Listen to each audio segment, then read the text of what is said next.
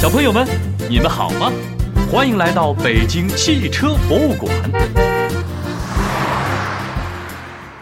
如果让你来设计一辆车，你会考虑哪些因素呢？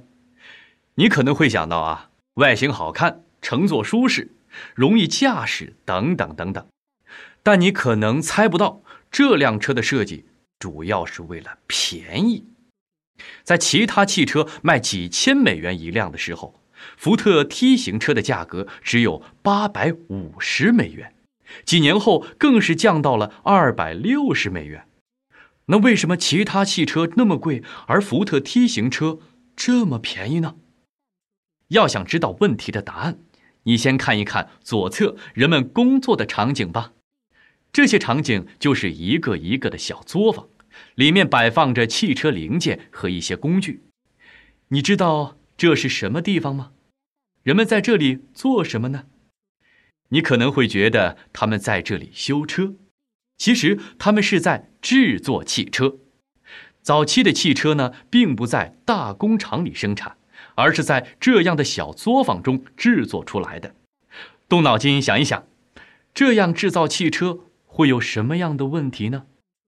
第一，会很慢，因为汽车里有各种的零件，你要一个一个的制作，最后还要把它们拼在一起，所以当时的汽车产量很低。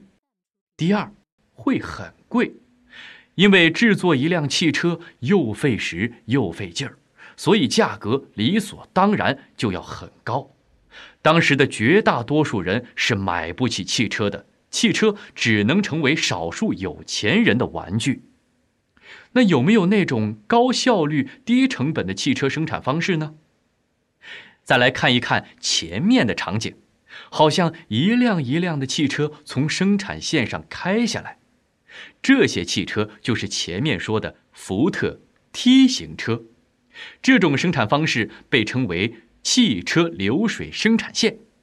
那到底什么是汽车流水生产线呢？为什么汽车流水生产线就可以提高生产效率、降低汽车价格呢？之前工人们制作汽车要从头到尾一个零件一个零件的制作，最后再把它们组装起来，费时费力。汽车流水生产线就不是这样了，他们把整个汽车分为很多道工序。每个工人只负责某一道工序，比如负责制作车门的就只管制作车门，负责制作轮胎的就只制作轮胎。这样熟练的工人可以制作出很多的零部件，最后再由专门的人员把各种零件组合在一起。这一创举使得福特 T 型车产量大增，价格猛降。终于让汽车走进了普通人家。由于当时汽车的大量生产，美国的汽车工业成为最大的综合性工业，为社会提供了成千上万的就业机会，给人们的生活带来了非常大的改变。